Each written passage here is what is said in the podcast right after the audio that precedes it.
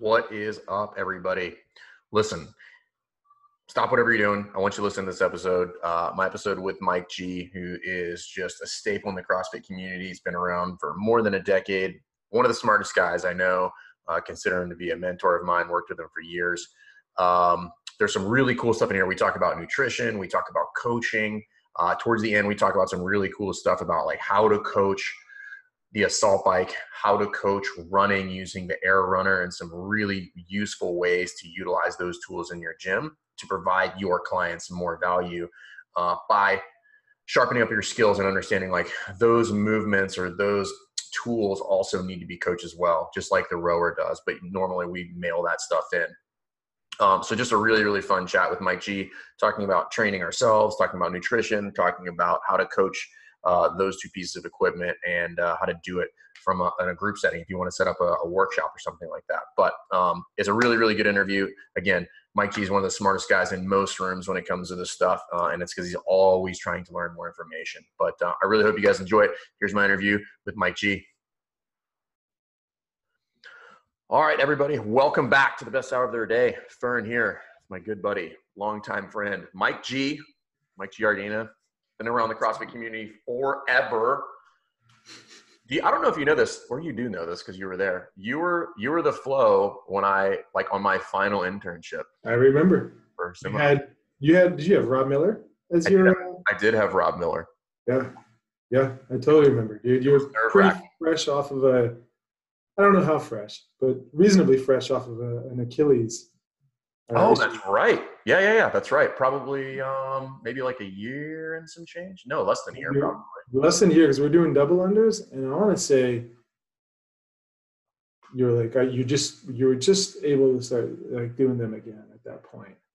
It was at a King of Prussia, right? Yep, that's right. I was super nervous because I had a little snafu in the level. Uh, yes, the quiz. oh, I, I, I still have not let myself down from that. Like I still give myself a hard time about that. But I remember if anybody wants to know the story, I'm happy to tell you on some other time. But yeah, it was it was funny because we came out of the trainer meeting and you like we're walking on, you're like, man, it's just so refreshing to hear somebody just crush the progressions. And I was like, oh, funny story about that. That's right. And nobody, I didn't get a heads up on it, which is kind of cool. It's like a fresh yeah. start. Yeah. I'm like, ah, man, you crushed it, dude. That never yeah. happens. Well. oh, but anyway. Oh, um, but yeah, so little backstory on Mike. Uh, how long were you on seminar staff? 10 years? A little bit longer. So officially, uh, I was starting kind of that internship process in 2007. I think officially on staff 2008. So, ah, yeah, 11 years. 11 years. And then uh, multi times game athlete on the team. Yeah, Don. Well, dude, look, I showed up in 2008 because I bought the plane ticket for an individual. It, it counts, dude. Like last chance qualifier in 2009 as an individual. in 2010, somehow, like at that point, the game had already changed in 2010, but somehow I snuck in, and then I knew at that point that was the end of individuals, and then three times team. I've I've peaked. this is it. Peaked. And now, dude, I'm on a I'm on a nice. Uh, I'm just waiting for 60 plus, and I'm gonna, I'm gonna go after it again. Not that it's easier than I just plan on outlasting the competition. That's the goal. I'm big on scaling these days. Like my my my barbell weight, like I really like 115. I don't care what it is, but just put 115 on the bar, and that's my that's my, that's my whoopee. Dude, 135 is heavy now, man. Super heavy. It's heavy. Oh, we were doing some back rack lunges today, and I was like, God damn, this is heavy. It's a 135. I was like, I'm, um, yeah. I'm, I am despicable. This is terrible. Uh, but yeah, but also a flow master for years, uh, but it now is working for Assault Fitness. And um, so a little bit of what we're going to dive into today is a little bit of coach development, but um, what I think Mike has, which a lot of the listeners are going to really dig, is kind of some stuff we were talking about the other day, is digging into how to coach the bike and how to coach the runner, which I think is really, really cool. But before we get into that, is it true that I wouldn't say you that you developed it, but that you discovered the butterfly pull up? That's an interesting way to put it. In- interesting way to put it as discovery because no, I didn't start it. You guys, uh, Brett Marshall, everybody knows Brett Marshall. I think that's his last name, right? So I think that is his last name. Yeah, uh, Canadian, Canadian dude. Uh, I think so. Eh? Eh? I don't know. Eh? But so I remember watching him. It was funny story. If I remember his story correctly, is he didn't like go out there and say, "I'm going to do a pull up that is like a like a butterfly," right? Um, it's that somebody was trying to teach him how to kip, and he couldn't get it, and it and his version of the kip just kind of morphed into the butterfly. And I remember watching him and James Fitzgerald do a workout or something, and I'm like, dang, that's faster, you know, more efficient in terms of energy. I mean, there's less movement that's going on there. It's a it's a tighter movement. I need to learn how to do this. And it was like early days of recording with your phone. I don't even know what kind of phone I had. It was like a, a blackjack or something. and, uh, if you remember those, they definitely wasn't an iPhone in, that, in those days. Uh, and I recorded it, and I would just sit there and watch it and try it at CrossFit Atlanta. And he did it. He did it on like the the cable crossover machine bent bar with like the Oh yeah, yeah, yeah. you know what I mean? Almost embarrassed to say this. So then we convinced Dan MacDougald, who the owner of CrossFit Atlanta, to take one of the pull-up bars and cut it down the middle, so we could do we could do butterfly pull. Uh, it was about a year later. We were like, "Damn, that was a big mistake," because then we just ruined the whole bar. And like, now we can't use this bar anymore. I, I think I remember. I think I remember seeing like I think it was a video of you doing a butterfly pull up. Like I don't even remember what year it was, but I was just like, oh, that was in Jupiter, Florida. I think is when I when we we did that video, and it was like the split bar, right? Wasn't it this I think, yeah, I think so. I was just like, what am I watching? This is incredible. And then, like everybody else, I flailed around like a moron for months trying to figure it out. And then, oh, because nobody knew how to teach it back then. Like nobody could teach it. They're just like, ah, you can either do It. yeah, nobody how to Fall teach. it. through. Fall through. Don't. Yeah, cut cut the pull up bar. That that'll do it. if I could just, if I could get that object out of the way of my chin, this would be so much I easier. just go right through it. Oh man, yeah. I think uh, it was Sherwood who who um, started the rumor at a, at a Pat Sherwood at a Probably he's good for some rumors. yeah yeah. Hey guys, this is Mike G. He invented the butterfly pull up, and just took one one seminar, and it was like I always felt bad, man. I mean, there's there's worse things to be known for. There's worse things. I know, without you know, poor Brett. He did it. He was the inventor of it. Well, li- I mean, listen. Good for you for giving credit where credit is due. Like, that's. Yeah. Um, the other thing I wanted to ask you was Is it weird to watch yourself at a level two during the test be a bad coach while the participants are taking that test? Totally. Yeah. Yeah. And I have a hard time not laughing when I was watching it. Especially there was the, uh, gosh, I don't even know if we're allowed to, we'll just call it the high five. You know, the high five at the end of one. So we don't give details about the actual test itself. It doesn't give anything away. Just like the high five. So, Uh, for those of you that haven't taken level two, it's a lot of video analysis in there, and there's a lot of like coaching demonstration. And Mike G has a lot of the coach in there, and uh, some of them he's good, some of these not so good. Dude, funny story about that too. Boz and I went, you know, well, he lives there. So, but I went out, I went to uh, Northern California to the HQ offices to film this. And I think uh, we, we were going to have a coach. Like it just, we had somebody to fill the role and they couldn't come there. And they were like, okay, guess it's going to be you. So, yeah, like no practice, man. Just show up, start trying to act and, and be a good coach and bad coach. And it was fun. It was fun. Well, I mean, at least you've got, at least you had some experience in there because that's a lot of what you do at the level one and the level two is demonstrating a lot of that stuff. So, Yeah. yeah. I thought your bad coach was appropriate. Yeah, yeah, and, you know, it's great.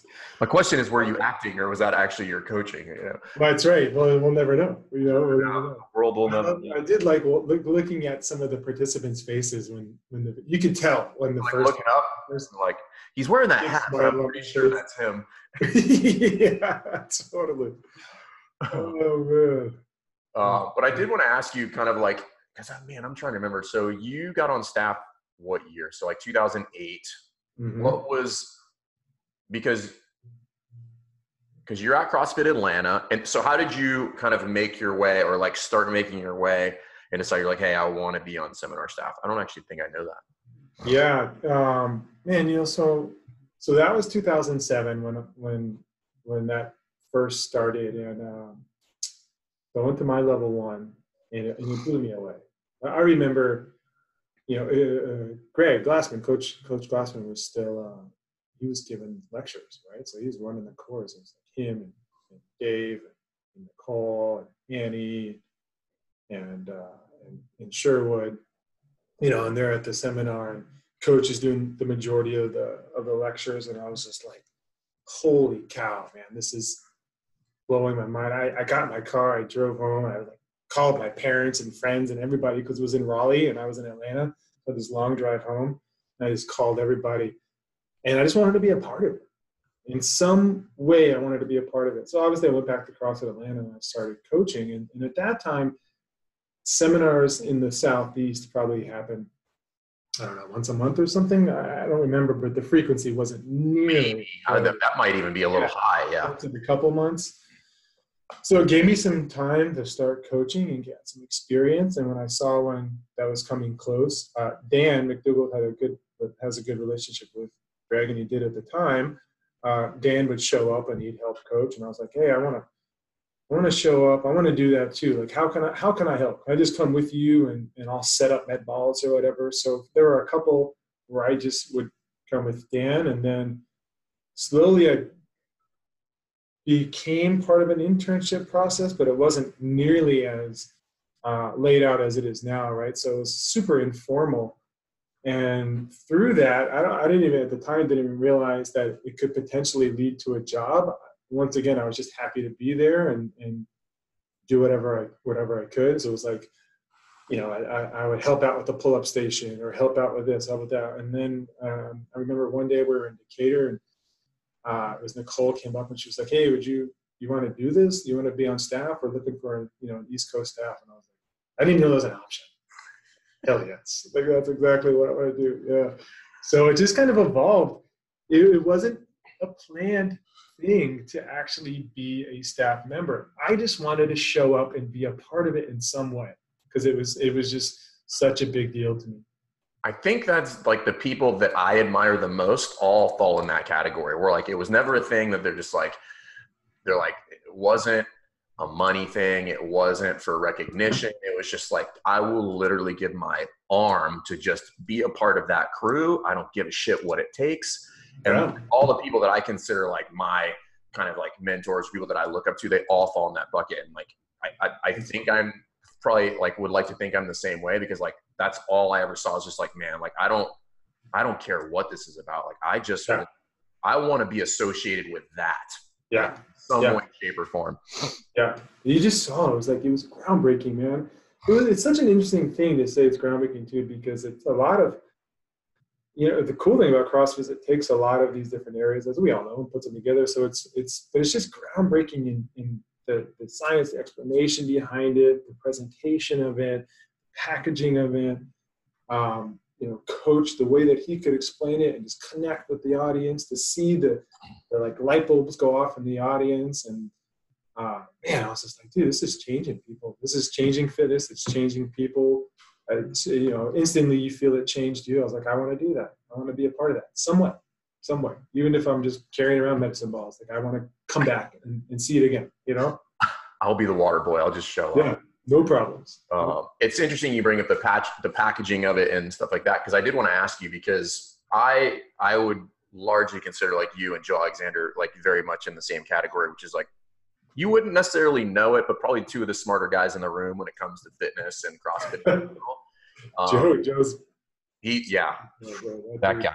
gracious, But thank you, thank you for putting me on on Joe. because you, you know, like, because I, remember when you were going through your master's program and like you were like, because you're one of the people that I have always kind of noticed from afar. They're just always seeking more information, like no matter what it is, like in, in some way, shape, or form. And because your ma- what's your master's in again? I have two. Um, one is exercise science and exercise physiology, and then the other one is epidemiology and biostatistics. Yeah, two things that I will never, um, yeah, get a master's in. So, but no, I have, I have, I have like great respect for that because I'm doing, I'm doing my master's right now in sports science, and I'm just like, awesome, man. well, I yeah, not so much because I remembering like how much I'm not good at school and how much I hate it, but it is different when you're doing, yeah, apply it like that's what I learned about. That's what I thought is like as I'm going through it, there was a there was a lot of new stuff that I was learning that I can very quickly apply it to all the experience you have, which is unique because most students that are going through there, they all they have is educational experience. They don't have training experience, so there is no way to apply it to any experience that they. You know what I mean? It's all theoretical to them. Well, that's funny because where I, I guess I would I thrive. I say that air air quotes, but I thrive in some of those discussions yeah. I, you know, like this is like, there's people have said a lot of things about me in, in this world, but one of them, my teacher's like, "This is the best response I've ever had." I'm like, "We got to find you another pool of students because, because that is the best response you've ever had." I'm like, "You were scraping the bottom of the barrel, my friend." Um, but what I wanted to ask you was, I think it what I what I think is very interesting because I've worked with you, you know, I wouldn't say a ton, but enough to see that even as you progressed the amount of knowledge that you are accumulating accumulating i've never seen you kind of speak over the head of the audience that you're working with and i don't know if that's something that you do intentionally or it's or it's just something that you're aware of but you know i've seen you in particularly in some of the nutrition talks and stuff like that where where people would kind of challenge you and you and you had your wherewithal i guess to like keep your cool and basically very politely say i'm smarter than you Um, but is that something that you work on, or like, or is that just? Yeah, yeah, I think it is something I, I work on. But it, you know what it is? Where it comes from is, um, it, it comes from how I digest material. You know what I mean? Like how I learn. So, I'll when I'm studying a topic or I'm trying to learn a topic, um, I'll learn it the way it's presented first, which is usually pretty technical, right? and then try to um, relate it to something in my experience, um, and then I'll try to explain it to myself and be able to explain it in a more simple term. And when I'm finally comfortable with taking this information and then writing it down and explaining it into something that's very simple and makes sense to me, then I know I have a good grasp of that topic. Does that make sense? Yeah. So it's interesting that it just worked out that way because it wasn't, you know, as we teach in level two, that's great, right? If you have all this technical information and then you can simplify it and present it to everybody so they understand, that's awesome. But that wasn't my original intention. Original intention was just making sure that I understood it properly and being able to, you know, almost like explain it to myself in simple terms. If I could do that over and over and over and over again without looking at it, and I was like, okay, now I understand this because I took it. It's technical. I took it. I broke it down. Now it's simple. Now I can talk about it without any problems. That concept is there. I got it. And that, it's interesting because you and I were talking before we hit record about just effective coaching and like you're watching, you know, your kids' gymnastics, and I was just watching one of my coaches kind of go a little bit late in the course, and it, that's something that I I try to do the same thing is because you know like I'm just not I wouldn't consider myself I would say I have a, a, a pretty good amount of experience, but I wouldn't consider myself like somebody who's technically smart. But there are certain things where I'm the same way, where like I have to break that down into these really small bites, and then what the, I consider myself to know something if I can explain it to somebody without using any technical verbiage.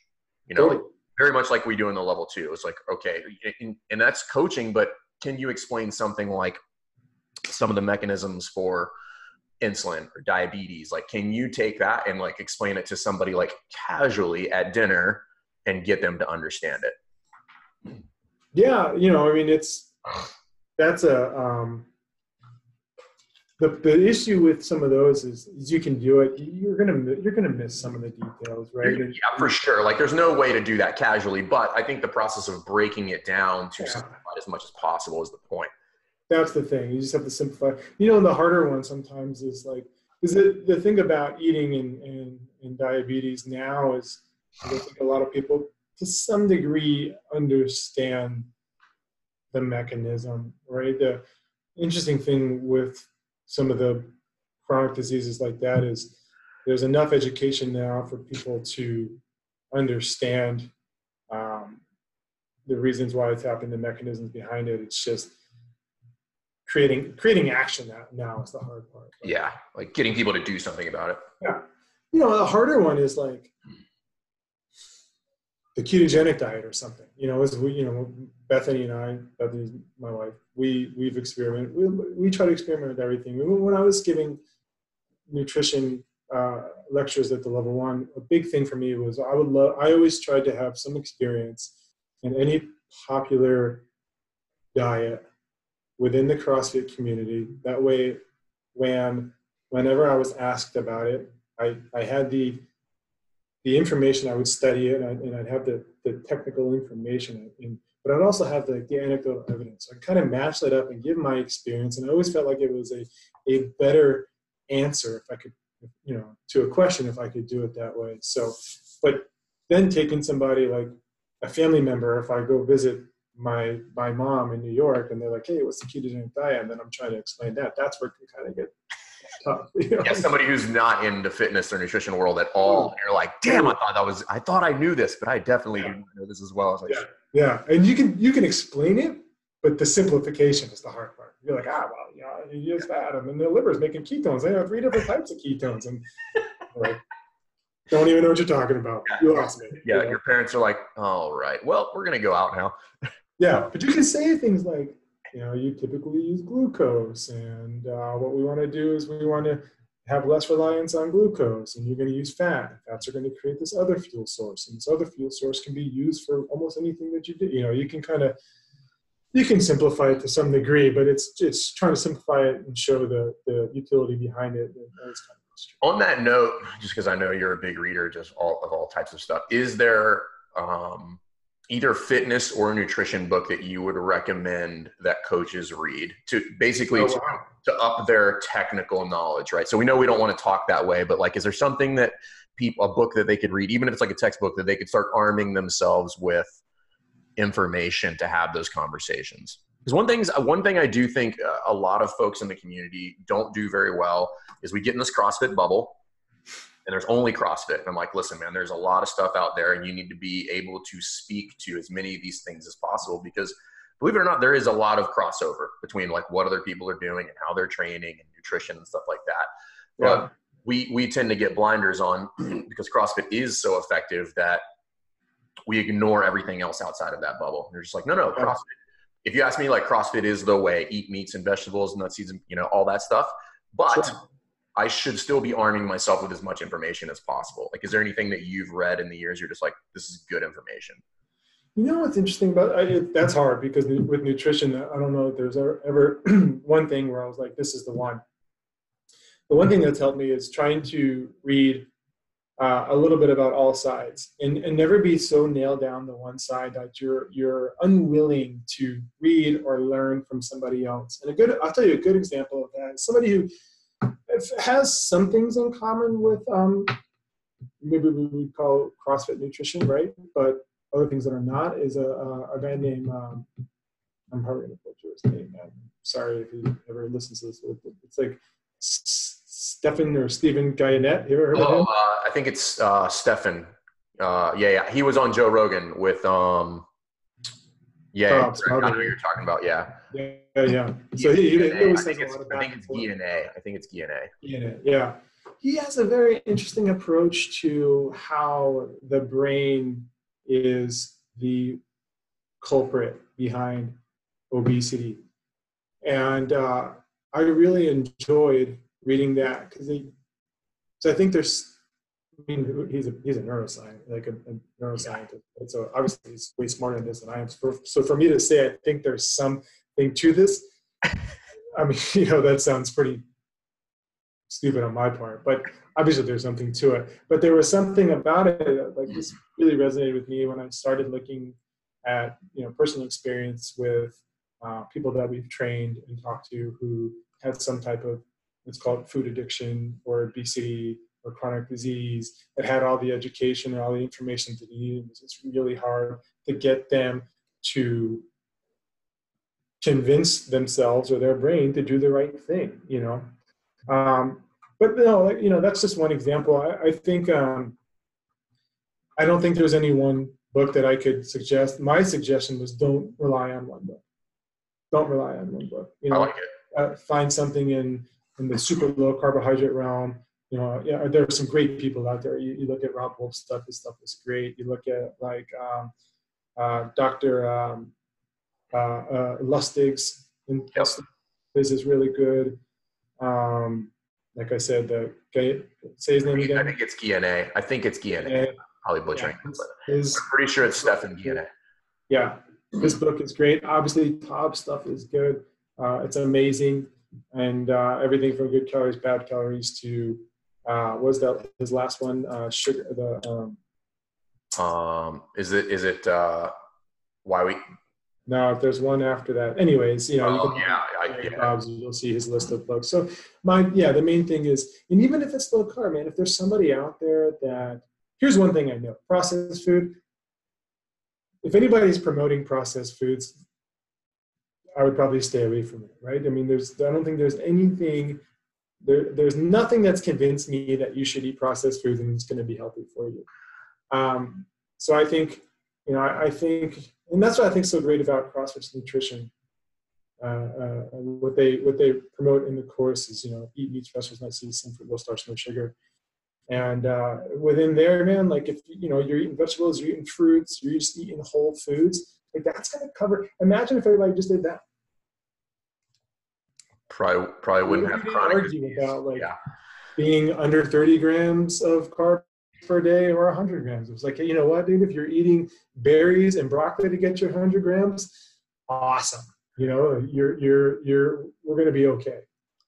What I think is interesting about the whole nutrition, I don't even want to say controversy, but there's a lot of people that have conflict with each other, I guess it would be one way to describe it. And if you really listen to and you read some of their stuff, they agree on like 90 99 percent of it. yeah, and it's just like you guys are arguing about one percent. It's and I don't know if that's because some people just want to be right, but I'm just like, man, like if we just remove like this minor thing from the equation, they're saying the same shit, which is like you need to eat high quality foods, stay away from the refined stuff, and measure it. Like whatever the whatever the fuck that looks like for you, measure it, and then Yeah. and then repeat that process over and over. Repeat it. Yeah, that's it. And even with like, I think for me- and and this is a, an opinion, but I think for measuring, measuring's like maximizing results. With maximizing results, which is great, and it, and it could be aesthetic results. You know, it could be could be health results, could be performance results, whatever it is. But it's maximizing. But to get a, a, a large amount of those results, you could just eat high quality foods. Yeah, that's it. High quality foods.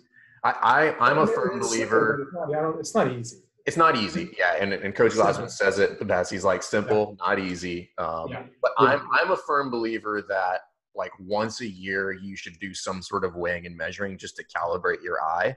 But the rest of the year you're probably okay without doing it. Probably Like okay. you know, Yeah. because once you know this stuff, like you can make those decisions. But what you can't do is somehow convince yourself that eating that shitty food is good. You know, like once you know, you know, you can't unknow it.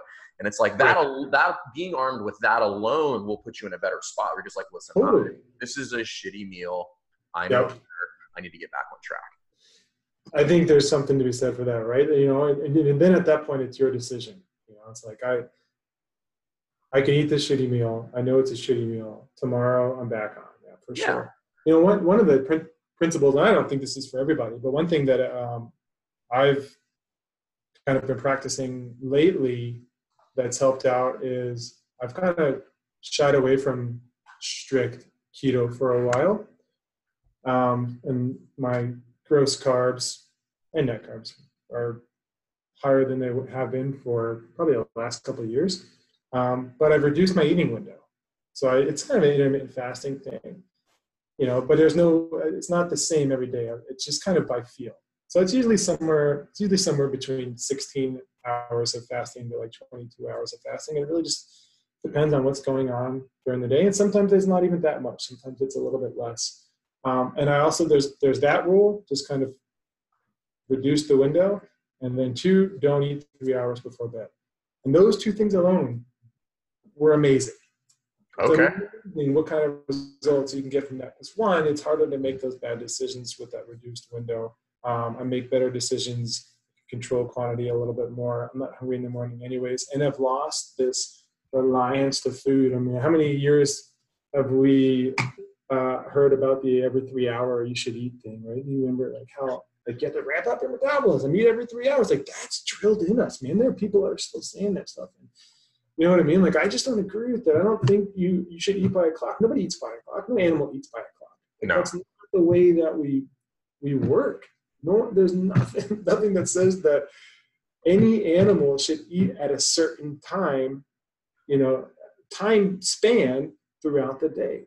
Um, and, and and I think that like carried over for many years, even into CrossFit for me, where it's like, oh God, been three hours, man, I need a snack, I need something. Like if I don't do that, I'm not gonna perform well, I'm not.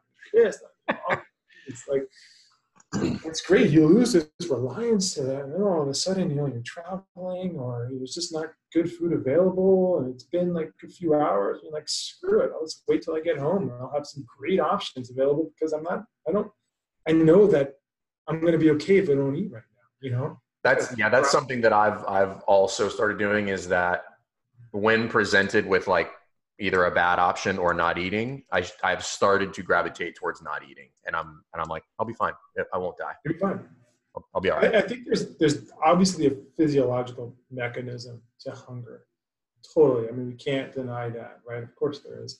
I think there's a mental side to hunger, where it's like we're just used to eating, and then when you miss that meal, like mentally, your body's like, no, you gotta eat, you gotta eat, you gotta Yeah, eat. it's habitual. like It's just like yeah, and I feel like it creates like a physiological response. Like you feel so hungry, but once you break that, then all of a sudden, like today, man, we I think this morning we worked out. We had a couple meetings and stuff, and uh, it was two thirty or something, and I hadn't even eaten yet. But you're not hungry. You're not relying on it. It's like okay, now it's now I have this chance to eat. I'll eat.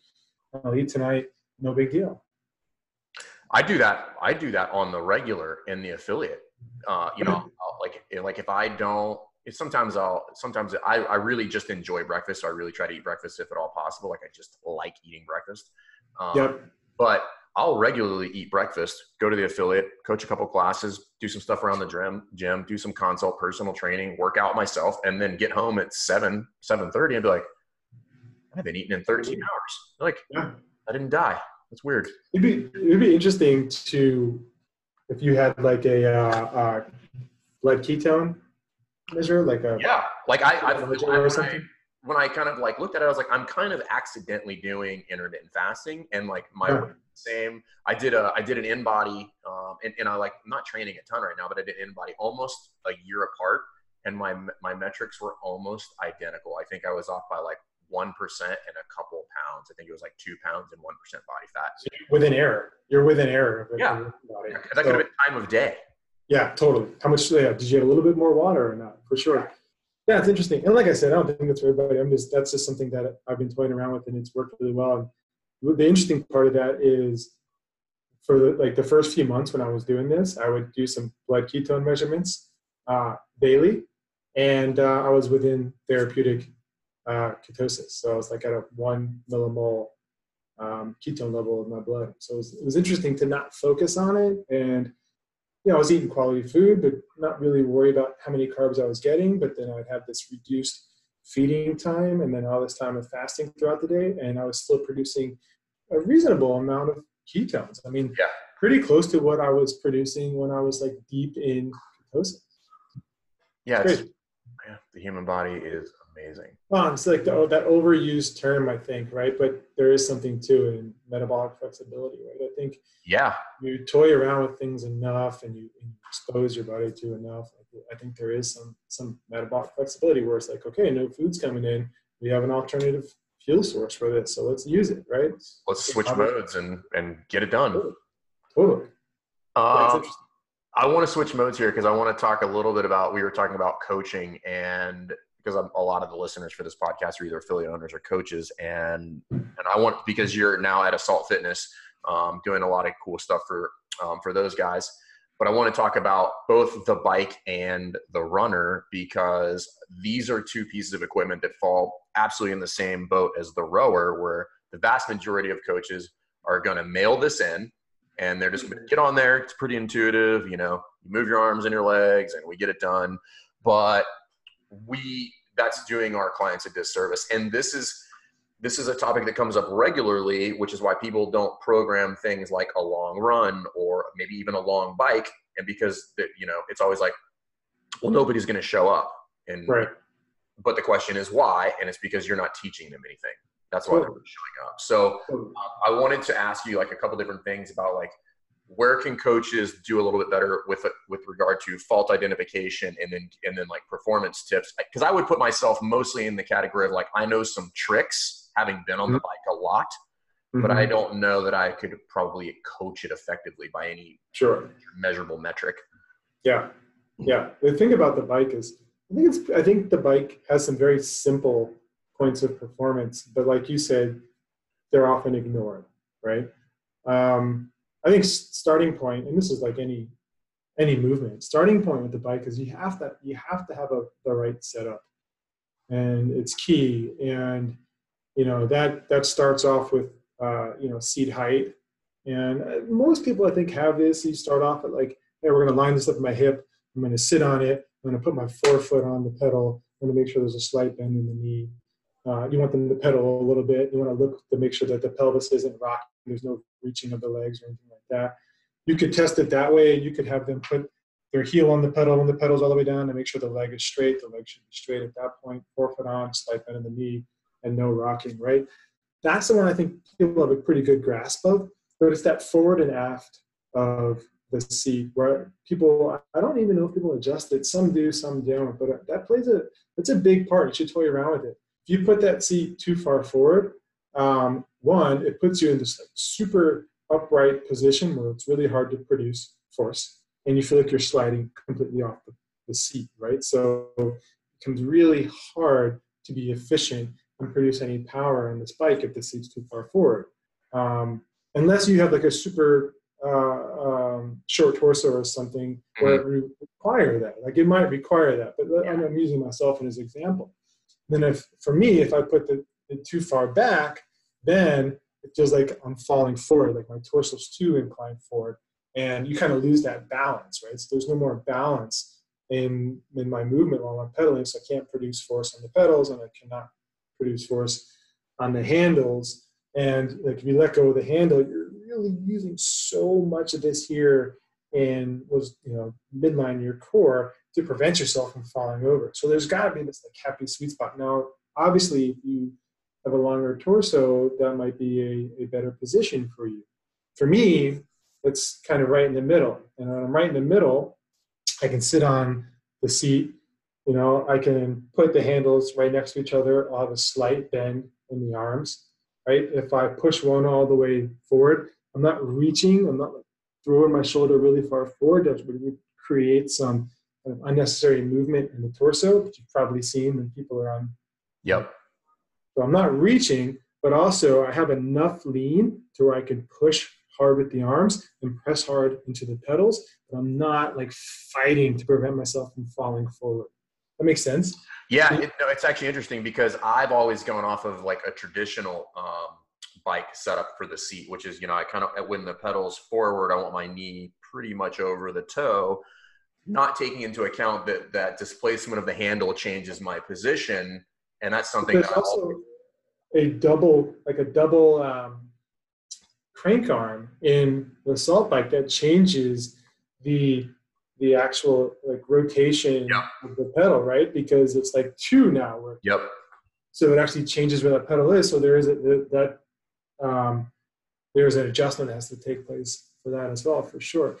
Um, So I should be able. So if I'm setting up an athlete, I should be able to have them. Uh, are the where are the pedals when they're doing this? It doesn't matter. So let's so it'd be better to look at the handle. So let's say you you think you have the right spot. You sit on the on the bike, and I'd want you like nice and upright at this point. So no, Yep. so you're upright at this point, and the handles are together, Okay. or side by side, parallel. Yep. You should be able to grip them, and there should be like a slight bend in the arm. Okay. And then from there, the lean that happens would be when I did this, right? So this forward, comes okay. back, that one goes forward, and that would be the optimal lean. Okay. And then from there, that's where I want to be. You can kind of hold yourself there. Obviously, everything's engaged here in, in the abs, the abdominals. But you'd be able to hold yourself there and produce force here, and then produce force in the pelvis. Okay. So once we have this set up, then what are we looking for? So a couple things along with the setup too, which you've probably seen this is just um, making sure that they're gripping correctly. And, and, now you start to pull points of performance from other movements. So if I'm bench pressing or if I'm shoulder pressing, the bar is always going to be right there at the base of the palm. Yeah. But what do we see a lot in the assault bike? People get tired of this. Now you have a lot of wasted energy. Right? We're not pushing. We don't have this direct line of action. So for those of you like who are not watching the video version of this, like he Mike's pointing at the base of his palm, and I, I always like to describe this like if you were going to punch somebody with an open palm, like where would you punch them? You would not punch them with your fingers. You would punch them with the base of the hand, and that's where we. Yeah, that's where you want it. And sometimes, depending on the workout, if the workout itself has a lot of pulling, I'll keep my fingers off, and I'll just focus on the pushing part, so I can get that direct line of action from the base of the palm. Got it. So, point one. Uh, another point would be, you know, elbows, like where your elbows and what you have. A, uh, what what are the, what are the shoulder position? Right? Everywhere. So, that from what I've seen on the internet, They're just they just flail wherever. Flowing elbows up, and we've never. There, there aren't a lot of movements that I've ever seen where we want like a massively internally rotated shoulder and the elbows flaring really high. you know what I mean? It's just there aren't a, there. I mean, maybe swimming. You know, I don't know. Like, uh, I would. I think even swimmers. Even then, yeah. it's not like this. Yeah. Anyways, um, so we would want the elbows closer to the body. Okay, shoulders back and down, so you can create this platform. We get the lats and the, the musculature around the upper back engaged. So you have actual good, strong platform to press off of. We want to we want to reduce this this kind of urge to twist with the torso and reach with this internally rotated shoulder. You know, it's here and it's elbows in and it's pushing, you know, squeezing the abs and pushing from here.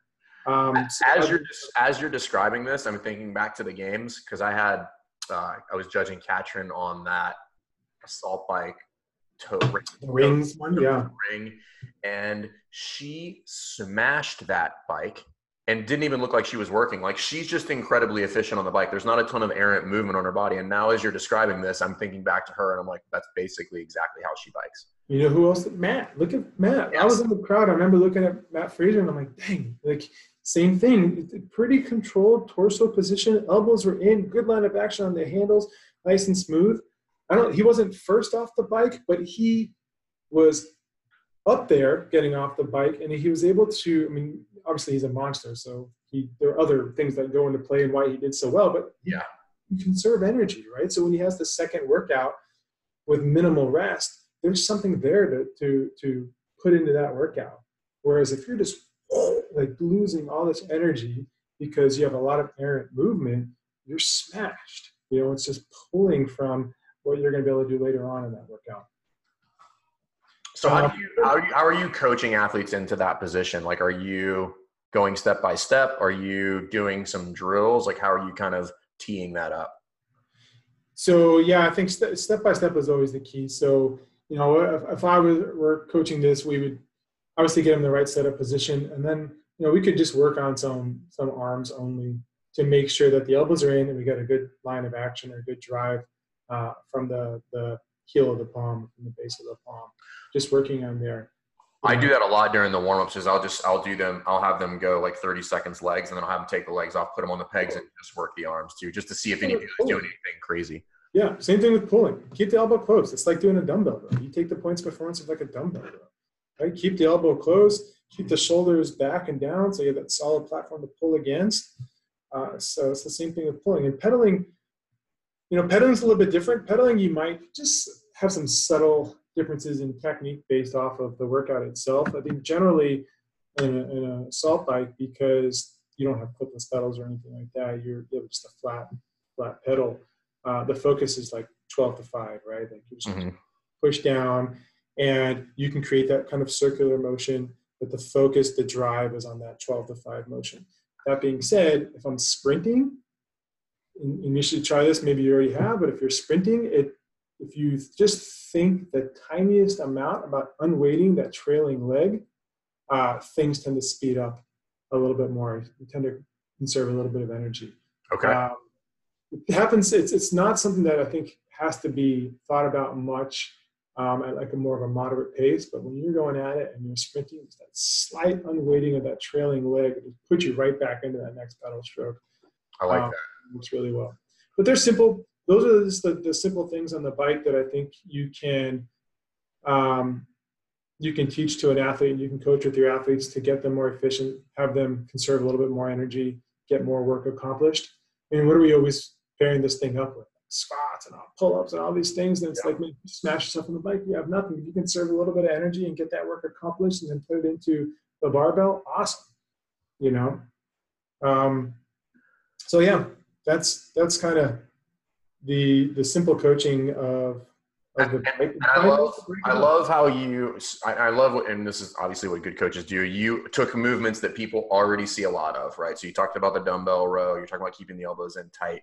So we're just taking those good movement patterns that we want to see elsewhere. We're just applying them to the bike. And so the question you ask yourself as a coach is, would that be acceptable if they had some sort of weight in their hand or a barbell? And the answer, if the answer is no, then we need to try to correct that. Do we want them over twisting the torso and and moving really on it. Like same thing if they were running, which is what we're going to talk about. Like I don't want a massive amount of torso rotation when I'm running. It's crazy expensive, and it's no different. Right. Um, That's right. Which is the next part, which is most people are not going to get an assault runner because all they see is, you know, it costs a lot of money and I can run outside. But you and I were talking about some things that um, that I didn't even really think about for whatever reason the other day, and and, and now I'm kind of in the boat like every affiliate should have one in their gym, like at least one.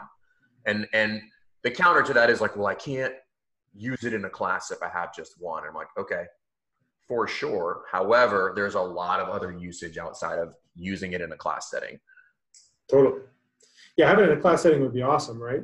Um, but uh, even if you had just one, a major utility of the air runner is just running assessment, right? It's it's it's really hard, though it's been done for years, it's really hard and uh, it's very inefficient to coach running technique on a track or through video. You know, so um, because you know you, you have you have a split second to look at somebody's technique, and even even if you can slow it down with like coach's eye or a camera, uh, it depends on the the placement of the camera, um, you have to it's a delayed coaching because they're sending you video and you're sending it back right? Or you're gonna get you're gonna get max 20 yards of running. At the at, at the most. With the runner you have this ability to walk and see this athlete from any single any angle you want to look at them right? You can give coaching cues first of all you can assess it right there you can start giving coaching cues like you would any movement and then you have this like real time feedback and instantaneous feedback that's taking place between coach and athlete. I'm the coach, I'm telling you to do something. I'm watching to see if that improved your running technique. You're telling me how that feels, and, and, and that's how we get you to improve. Right? So that alone makes it super valuable to um, to the gym. Let me give you an example that was really cool because now we're, we're talking about coaching, you know, one athlete on the runner, but we had uh, Nuno Costa come up here on Friday just to do it. Yeah, he's been on the podcast. Yeah, yeah, yeah, and he's he's great, super knowledgeable. Um, Running awesome is his jam. Like he's like that's his shit. Totally. So we had we had eleven people. We had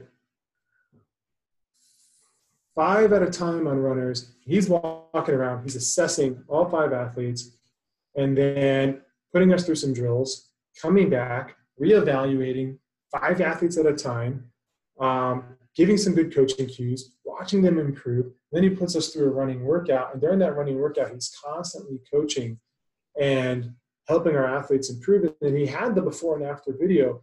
It's a one and a half hour clinic. You have like 12 athletes, 11 or 12 athletes there.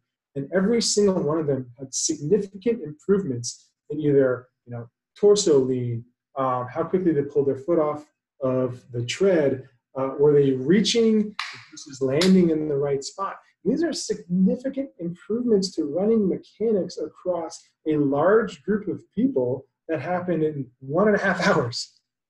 It's hard That's crazy. for person to move well, you know, off of a runner like that in one and a half hours. I mean, it was nuts. It was nuts. And this, the, the people here, the, you know, some of them are recreational runners. Some of them don't like running at all. So um, you had you had a good variance in the, the type of athletes that were there and improvements in all. That's uh that's super cool because we so we are probably a little bit we, we have five at our gym. Um, That's awesome. and well, but now I'm now I'm kind of just realizing like how awesome that is because like we probably would have just like get on there and run, but now I'm thinking about because there's so many things that we most people like from a coaching standpoint, you know, the uh, the go to is like, hey, you're heel striking, and I'm like, yeah, but there's so many like we need to look at arm we need to look at arm swing. We need to look at stride length. Like that's going to tell us if they're heel striking. It's also going to tell us like how long their foot is going to be on the on the ground as they're making that stride. Like what does that position look like in the middle?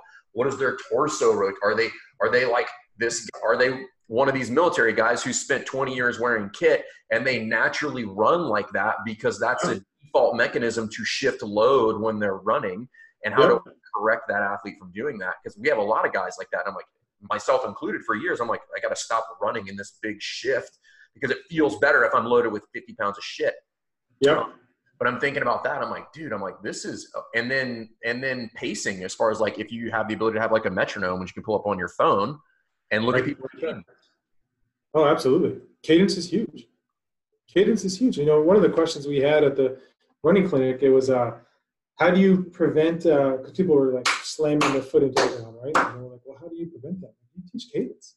You know, once you start to up their cadence somewhere around that like 170 to 190, you start to get that cadence up. It's really hard to slam your foot into the ground. it's almost impossible like you can Right. like you can't do it like you you have to pick your feet up so quickly to maintain that cadence like you it's just like yeah just i mean and some people are like well you just tell them to go faster and like kind of but not really like you can up your without you know you can still smash your foot on the ground at a pretty high cadence if your stride length is a little bit too long Totally.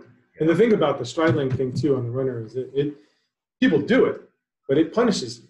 You cross the runner and you're like, oh my gosh, my hamstrings and glutes, and it's like, well, dude, you got this heavy, heavy ass tread, and you're gripping the tread way out on the top of that curve and pulling it down behind you. You know what I mean? It's like, come on, man. You know, the idea is to land in the same spot. You, you know, the cool thing about the runner is because you have this curve, right? You have this curve Yeah. right there you look upright, but there's a there's a, already a lean taking place because the lean happens at the ankles, right? So when you're sitting in the right spot on the runner, you already have that your Yep. ankles already like this. You already have that ankle lean taking place. So you know if you're standing on a runner, it moves. If you're standing in the right spot, it moves by itself. yeah You know, because you're it's you got the lean already going on. You're you're on the tread, and if if you're holding onto it and you lean like this, you just bend over. It doesn't do anything.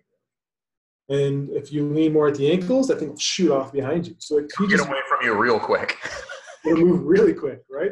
So it teaches you how to lean correctly, um, which is really cool. And then from there, you just teach your athletes, well, you're already leaning, this tread's moving. What's gonna what's gonna take less energy?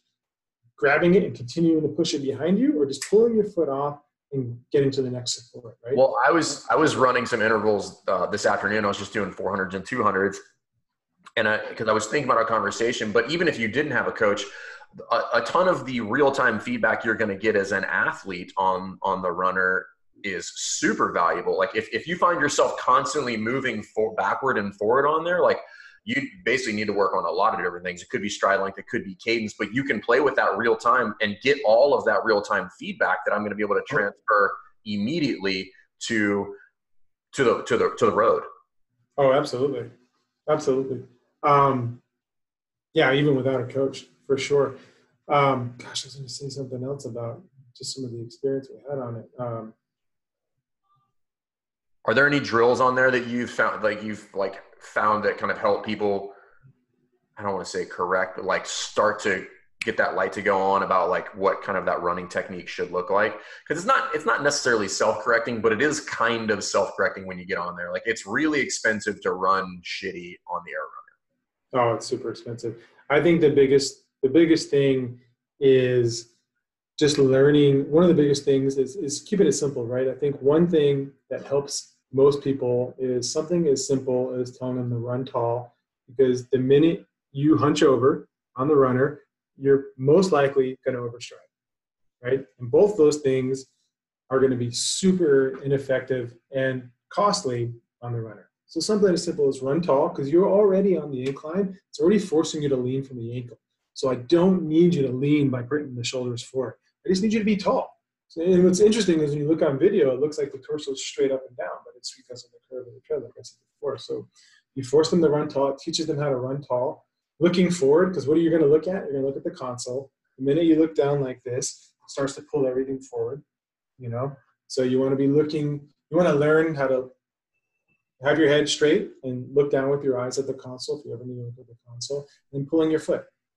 Because once you do that, once you're leaning correctly and you're nice and tall, you're looking straight ahead, that tread's going to move. It's going to start moving. So you just have to learn how to pull correctly. It's funny. It's it's it's funny how it works because you can tell on there when you like. I was thinking about it today. Like I can tell when I got into a good stride and like I was getting my feet up when I should. Like, you know, shockingly, it was easier. Exactly. Yeah. And, and then, but you know, then the challenge is like, okay, like how do I maintain this? You know, because right that that's always been I guess I guess my argument of like some of the pose positions, you know, like and I'm not saying pose is bad, but like I'm just not sure like how sustainable that is, like as I stretch the distance out, you know. You know, you know what's interesting about that is from all the reading I've done on running, there are some things that um, technique wise are like that everybody agrees on, right? Yeah. And then there's like one main thing that's we don't agree on. And that's like heel strike, midfoot strike, forefoot strike. But I think that is less important uh, to where you strike. Okay. So, and I don't even think that everybody has to strike their foot right underneath their center of mass and their hips. In yep. reality, very few people probably hit that spot like right on. That's that's like the loading point.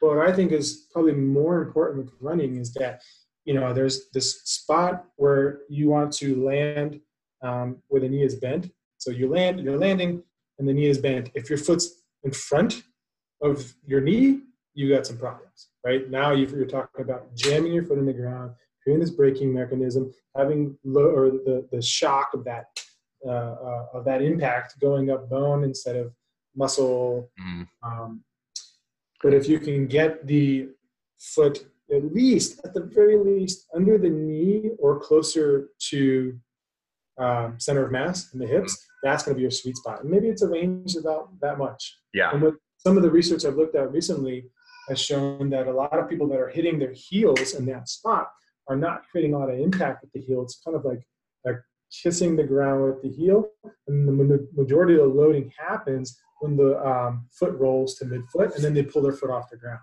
But now that I'm thinking about it, if your if your heel hits there, it can't be on the ground that long anyway not. It's not. And by by time you hit midfoot, that's when like the majority of of let's say gravity and the force of the body is really creating that uh, uh, uh, pushing down, right? Um, so that's pretty interesting because then at that point, you know, you start to read about high level triathletes and even marathon runners that start off with a forefoot strike and then end with a heel strike, but where they strike never changes. So as they fatigue, they're okay because then it becomes super cost effective. And the calves are are smashed, you know, 20 something miles into a race. Well, it's okay at that point. Now they can run with their heel hitting the ground, but it's still hitting or striking in the same spot. And I think there are, are quite a few uh, high level marathoners and triathletes that will switch uh, throughout their race from a yeah, that's for me. That's one of those ones. That's kind of it, like the running, and I'm like, there's good runners, and and and there's a lot of what like what you said is like the majority of the mechanics are where they should be, and then there's like these weird little, you know, I, I guess like flavors that people put on it based on their biomechanics and anthropometrics and all this stuff. Just like weightlifting, right? Just like there's some key things we want in weightlifting, but after that, I'm like, you're to see a lot of people that are gold medalists with a slight in the elbow, or maybe they're pulling from the toes a little bit earlier, and I'm like, listen, when you get to that point, that's just personal preference at that point. Well, and then like we've we've all learned, you know, from all the years in training CrossFit movement that we have that dude, there's just not one one way to teach any movement to 100% of the people. You know what I'm saying? Like there are some things that should happen for sure. And, and we just said that with running. There are some things like, no, we don't want you overreaching. I don't want you slamming your heel on the ground with your foot in front of you. I don't want you leaning or bending at the hip. Obviously, that's not, not good. Right? There are some, some key things. That's like it's like in, in the air squat or in any squat. There are some key points of performance everybody should do, right? Like I don't want you squatting with a with load with a rounded back, but there are some things that maybe are um, that we can argue about a little bit. One of them being, you know, your knees come in a little bit. Should they always stay out? Like I don't know. Some athletes can obviously lift when their knees come in. And here's a funny quote, man. I'm sorry, I just completely went off track, but so uh, I'm going to butcher this quote, but it, it always I've always uh, thought about it. Um, Travis Cooper, uh, yep, high level weightlifter in the southeast. He luckily we had him at CrossFit Atlanta, and uh, he trained our team when we were competing in, in Olympic lifting and really helped us out. But anyways, uh, he went out to California, and he was training with a really high level um, Olympic lifting coach, and I don't remember what country this guy was from, but he was super high level Olympic lifting coach, and he, he said that they they were allowed to ask this coach a question, and Travis said, um, "Who have you coached? Out of all the people you've coached, who had the best technique?" And he said, "The guy who had the most weight on the bar." And I was like, "Totally, right? You can't argue that." dude, if you're if you're lift, you know, if you're the fastest person in the world, you're lifting the most weight in the world, you're the best CrossFitter in the world, like whatever it is, man, like, hey, you're doing something right. yeah. I bet you if you take all those guys and there's going to be a couple little nuanced things that maybe don't fit perfectly, but 99% of their technique is right there. Yeah. And but we hold on to the nuance, right? It's like, ah, God, knees in, knees out, you know, like, yeah, but look at everything else is great. Everything else is the way you teach it. You know, it's, it's like his knee train. I'm like, yeah, he's squatting 300 kilos, so maybe maybe he'll probably be all right. I'm sure he's fine. I'm sure he's gonna be all right. Yeah, oh, you know, it's just a it's just a funny thing. I always I always I always remember that. Yeah, he was the best knee, the best technique. Whoever finished first. yeah, totally. Yeah, absolutely. And you tend to see it, right? I mean, look at look at the athletes on on the men and women's side, even at the games who who have won. They all move well. That, so I talk about that every weekend at the level one, and this is something that we, you know, comes up in the technique lecture, and it's just like, listen, it is, it is not a coincidence, and I can speak to this from a judging standpoint. The winners, from a judging standpoint, they are not a problem. No, you, you like, tell them no rep or give them a warning, dude, and they're they're not going to waste their time to argue. That next rep is already changed, and they're three reps ahead. Three reps deep, but they but they all just move well. Like their movement is very yeah. yeah. It's just like, oh no, that was a good squat. I'm not nobody's out there with a protractor on on the winners. Be like, I don't know if that was below parallel. And I'm like, no, like you just don't have to talk to those guys. They just move well. So Dude. when you look at that and you're just like, no wonder you're not as tired as everybody else. Like you're just more efficient than everybody else. And yeah. And and Hinshaw talks about Coach Hinshaw talks about this too, is like they move well and then something that you can learn from both the bike and the runner is they understand pacing. Right. They understand pacing. And that's what I was saying to you before the show started is like, even with one thing that I've noticed a lot with my training lately, and I don't train for anything other than to try to be the fittest person in your house. yeah, exactly. Which I'm not, you know, which I'm not. But I'm trying to get back under the top. But anyway, so I started running. I wanted to start running again back in April because I, you know, I used to enjoy running before I was a CrossFitter. I was uh, a triathlete. I loved running. Man. It was like it was meditative. I'd go out for a run and come back, and I was like, oh, it's amazing. You know, quickly I lost that, and for the last I don't know, 12 years or so, I, I've, I, I would count every step. Every step I'd feel, and I hated every step of a run. You know, like it was finally I'm like, man, I, I miss just going out for a run. In freaking California, the weather's beautiful. We have trails and good road and the beach and all this stuff. I want to go out for a run and actually enjoy it. So started running more, took Nuno's coaching and uh, run three days a week. And obviously that improved, right? And I enjoyed running again and all my running uh, performance has, has shot up. But the cool thing is like we do short intervals, moderate intervals, long intervals, and then long days.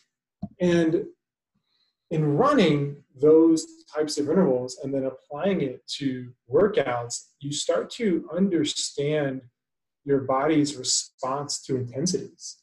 You know what I'm saying? So then you start to create on your own these these gears and um, it really helps out with with pacing. Like you understand the workout, the intention of the workout, how long it should be, how long it's going to take, what it's going to take to get through it. And it's like, okay, well, I've done this. Like I've done it with running, but I understand what this kind of intensity feels like. Yeah, it's mixed modal, and there are some other things that are going to play, you know, into my fatigue level. But I still have a good understanding of what it's going to take and the kind of the speed. I don't mean like running speed, but just like breathing, heart rate, and all those things that maybe you're not measuring with a watch, but you can feel it you know and when you're in tune with that then you can kind of self-select that pace you want to attack that workout it's funny you bring up heart rate because I've been playing around with heart rate monitors lately, doing the same thing, just trying to. Yeah. See, you know, I'm like, and and then kind of just checking. Um, but it's interesting because I'm like, man, I feel like I'm overreaching, and I'll check the board, the screen real quick, and I'm like, yep, yep, 170 yeah. is reaching. Yeah, yeah, I should probably yeah. probably throttle back a little bit, you know. Oh, you know, man. Like you're once you're in tune with it, dude you don't even need a heart rate monitor anymore. No, but it, it, it, it is interesting once you start to refine that a little bit. You're like, okay, what is the sweet spot that allows me to continue at this pace? You know, yeah. but and my my thing is like use a heart rate monitor, but you know, it, it can't be just heart rate. It needs to be in the presence of some other data, like what what's the work that you're doing, whether it's running or lifting. And that's that's where that really, in my opinion, becomes valuable. Not just like you burned a bunch of calories. Like that doesn't tell me you know what my biological output was. So that that's what i think is like we're going to start playing around with it because i think it is super valuable if used intelligently. Absolutely. Absolutely. I mean we talked about it you know at, at, when, when, when i was teaching level ones and obviously when you're there about it's a correlate to intensity but there's no doubt that there are changes in heart rate as intensity changes right? Uh, could it be off to some degree based off of other factors going on in life? Absolutely. But it does give you some data that you can use if you, like you said, if you use it intelligently. Yeah, absolutely.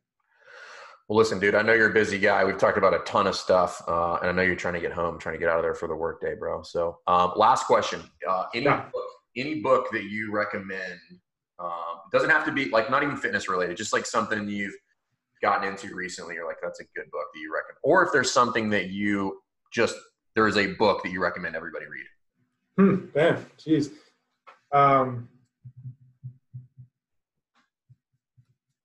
you know, I, I've, this is going to be way off topic and it's not going to do anything for our readers other than entertain them. And I think most people, or a lot of people have probably read it, but um, I got into the Dave Castro kick of fiction, man. So this is going to be totally off training topic. Oh, that's perfect. You know, it's educate and inspire and entertain. So we, we got to check that box. Yeah, yeah, for sure. Um, so I, you know, Dave at one of the Flowmaster meetings, or well, I don't remember which meeting it was. It was last year. He gave us all a book, and I read the Pearl, and that was great. Just kind of was a starting off point. And I asked Dave. I said, Dave, what? I want to read like I want to really attack a, a book here, man. Like, give me the best one of all the ones you've read. What's the best one? And he told me the Count of Monte Cristo. But you have to get the unabridged version, things like this thick. And man, I couldn't put it down, dude. That was one of the, it definitely was one of the best stories, one of the best books I've ever read. And I followed it up with um, A Tale of Two Cities. Ooh. Which is really good. It took me some time to understand or follow uh, Charles Dickens' kind of language and writing style a little bit. A couple of chapters before I was like, okay, now I know every time what he's talking about. But those two books, uh, you know, I, I guess for me, I mean, and for anybody, dude, how often do we read articles or listen to podcasts or watch videos on something technical about training, nutrition, this or that? And man, how refreshing is it to like read something and just be entertained? Just check out what's gonna what's gonna happen next. What's gonna happen next? Yeah, I don't remember the last time I read anything like that. That's really cool. That's uh, that's something I need to do better at. I take I tend to read a lot of the same stuff. Like it's Which business. great, right? I mean, it's our business, right? Yeah, but, I, business. but, I, do think there's something to be said for like being able to detach, and like I do, I this is all completely anecdotal, but I I think the mind needs that. I think it does, and I think you learn um, without realizing it some awesome communication skills by reading some of those classic novels, right? I mean, I think there's a lot that you learn there almost subconsciously without you know without realizing it uh, that you can apply to relationships and talking to other people. Um, so it's, maybe it does help with a certain skill set that is useful in our in our uh, in our jobs, you know. But um, yeah, it's, it's fun. I'm gonna get some fiction. I'm gonna get some fiction reading on there. Um, yeah. All right, guys. Um, if you guys need to get a hold of Mike, he is on the IG. Um, also, you can hit him up and follow some stuff.